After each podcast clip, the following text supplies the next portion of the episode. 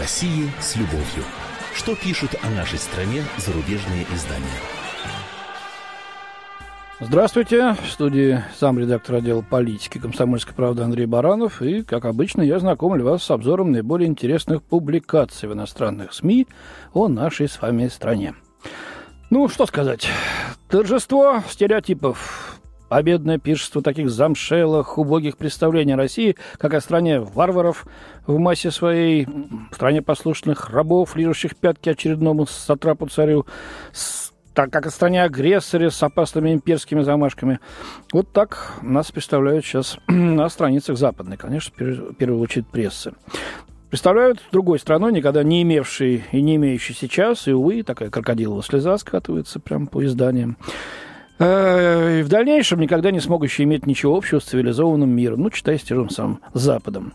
Нет, ну, в России есть, конечно, небольшое количество интеллектуалов, в основном получивших образование на Западе, и связанных с ним. Есть состоятельные люди, которым есть что терять. Есть креативная столичная молодежь, те, что хотят жить по западным ценностям, в отличие от всего остального, так сказать, безликого российского быдла. Э, но их трагически мало, их притесняют. Единственный выход для них – это валить, бежать без оглядки из этой обреченной, непонятливой, странной в своем упорстве страны. Ну, вот примерно так о нас пишут. вот Маркус Шпильман, простите, из швейцарской Neue Zürcher Zeitung свою статью так и назвал «О злом русском». Э, думаете, ирония? Сарказм? Не, ничуть. Это у него констатация фактов с его стороны. Читаем. Пентагон предъявляет спутниковые снимки, неопровержимо свидетельствующие о военном вмешательстве России на востоке Украины. Россия настойчиво отказывается их признавать.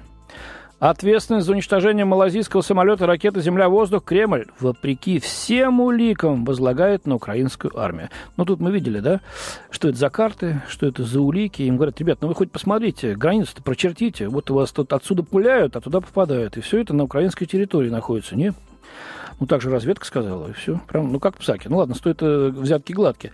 А вы-то, ну, все-таки эксперты, журналисты, ну, задумайтесь, карту возьмите школьную, посмотрите, где проходит граница между Россией и Украиной, и где американская разведка показывает, э, стояли якобы установки «Град», стреляющие на российской территории, хотя на самом деле на украинской, и попадают на украинскую. Ну ладно. Ну и вообще вина за кризис на Украине, я дальше читаю, лежит исключительно на Западе, потому что он якобы его и развязал. Вот так передает автор российскую трактовку. А вот тут уже явно с таким сарказмом передает. Ишь, мол, что сочиняют? Запад будто бы на Украину полез. Но тревога сквозит и раздражение сквозит в строках статьи господина Шпильмана. Вот цитата. Эта версия Кремля, увы, и на Западе находит сторонников, дает там свои всходы, что вызывает сожаление. Конец цитаты. Как же этому противостоять? А бухнуть заезженным стереотипом по мозгам читателя, что автор в итоге и делает так, ничтоже сумняшься. Опять цитата. «Следует признать, что Путин – это бывший шпион из КГБ, извлекающий выгоду из стремления олигархов и спецслужбистов к власти». Конец цитаты. Но это цитата уже лет так сколько? А? У нас какой год? 14 Да вот 14 год и идет. Давайте теперь глядим на ту, не всю Россию, на правильную, так сказать, Россию. Вот материал Матиуса Аханиана в немецкой Die под названием «Российская элита толпами покидает Россию» российская элита покидает Россию. Меня бы за такой заголовок «Комсомольской правде», конечно. Эх, что бы со мной сделали? Ну ладно, вот такое масло масляное. Несмотря, а может быть и вследствие присоединения Крыма к России, широкие слои российского населения поддерживают Владимира Путина. Да, хорошая фразочка. Несмотря, а, а может и благодаря, пиши, что хочешь, что сидят. Ну ладно, дальше читаем. Однако российская элита, кажется, думает по-другому. Многие ее представители уезжают за границу и делают это как можно скорее. Дело доходит даже до того, что богатые россияне нанимают историков-генеалогов, то есть э, специалистов по родословию, да, чтобы те искали в семейной истории иностранные корни, которые могли бы послужить основанием для получения иностранного гражданства. Вот то ну когда я такого не слышал, честно говоря, но немцу видней. По словам певицы Татьяны Коньковой, я каюсь, не знаю такой певицы. Ну, извините, я вот не в тренде. Э, может, читатели сейчас изумятся и скажут, да что это Баранов болтает? Татьяна Конькова, известнейшая певица. Так вот, по словам Коньковой, все больше людей, преимущественно из меньшинств, не согласны с курсом Путина. Вообще это мило, да? Все больше из меньшинств. Э, кстати, каких интересно. Э, я, конечно же, говорит Конькова, не разделяю мнение 90% россиян. Ну конечно, быдло-то. Однако я все больше чувствую себя в России иностранкой, говорит Конькова, собирающаяся эмигрировать в Грузию. Ну, может, у нее там от царицы Тамары корни или от Давида Строителя. Вот выяснилось только поздновато. Ладно, всего же за последний год, по официальным данным Business Insider, э, из России уехало более 186 тысяч человек, пишет автор. Ну, знаете, я вот не поленился, взял калькулятор, получился у меня, знаете что, 0,8% даже если все это элита, вот, уезжающая, но вообще доля элиты в обществе по мировой статистике составляет 10-12%, так что не критично пока. 0,08%. Вот, например, из трех стран Прибалтики, членов Евросоюза и НАТО благополучных, уже уехало до четверти всего бывшего населения на вот 91 год, как в советское время было, до четверти. И элиты, и, и обычных, так сказать, всяких. Сравнивайте, делайте выводы, пожалуйста. Западных СМИ утверждают, что бегство элиты из России – это, мол, результат санкций, которые начали сказываться. Но это скорее желаемое, чем действительно. Однако планы, так сказать, в этом плане есть. Нет никаких оснований сомневаться, что новые западные экономические санкции против России окажут воздействие, пишет профессор политологии Кёльнского университета Томас Егер на страницах немецкого журнала «Фокус». Э, министр экономики Германии Зигмар Габриэль э, предлагал ударить санкциями по российским олигархам.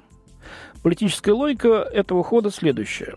Как только олигархи поймут, что при Путине у них нет успешного экономического будущего, и их благосостояние станет уменьшаться, они начнут давить на президента, чтобы тот поменял политический курс, поясняет Егер.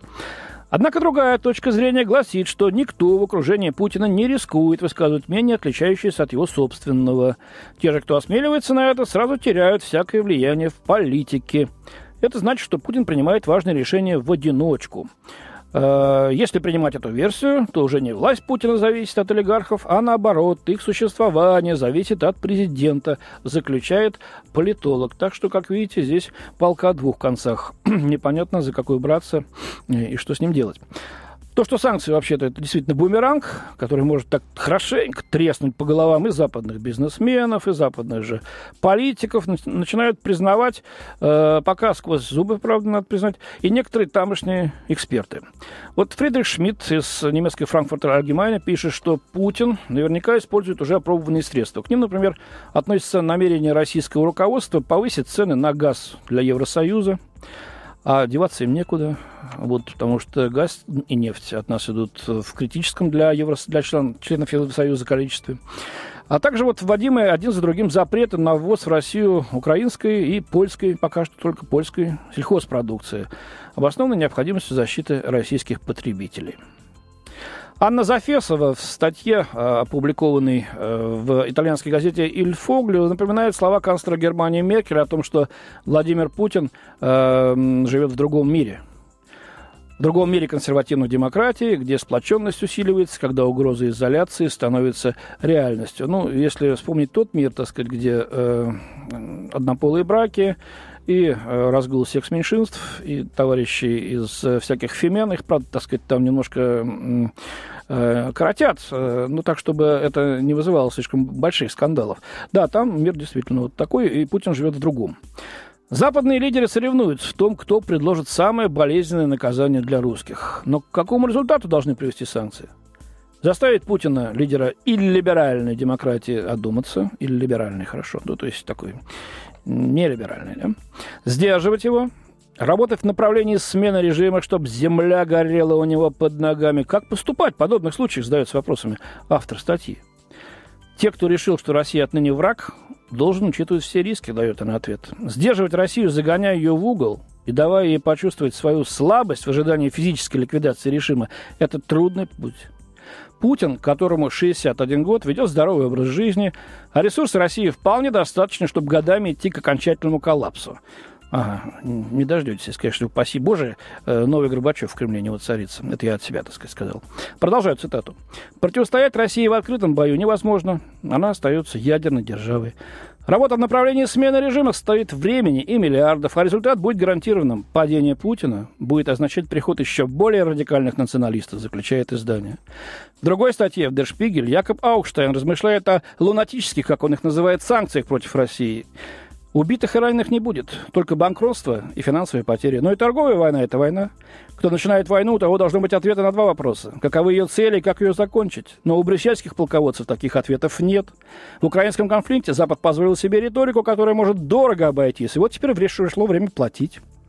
Насколько далеко мы готовы зайти, сражаясь с Путиным, продолжает Аукштайн.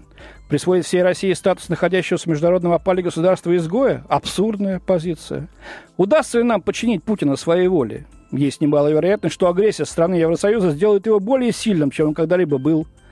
Западу предельно ясно, у русских проблемы с восприятием реальности. Но ваш пост... Мы, между тем, с редким недодушием гнали вперед себя политику. И автор напоминает, перед началом Первой мировой войны тоже загоняли Россию в тупик. Чем это кончилось? У меня на сегодня все. До свидания. В студии был замредактор отдела политики комсомольской правды Андрей Баранов. О России с любовью. Что пишут о нашей стране зарубежные издания?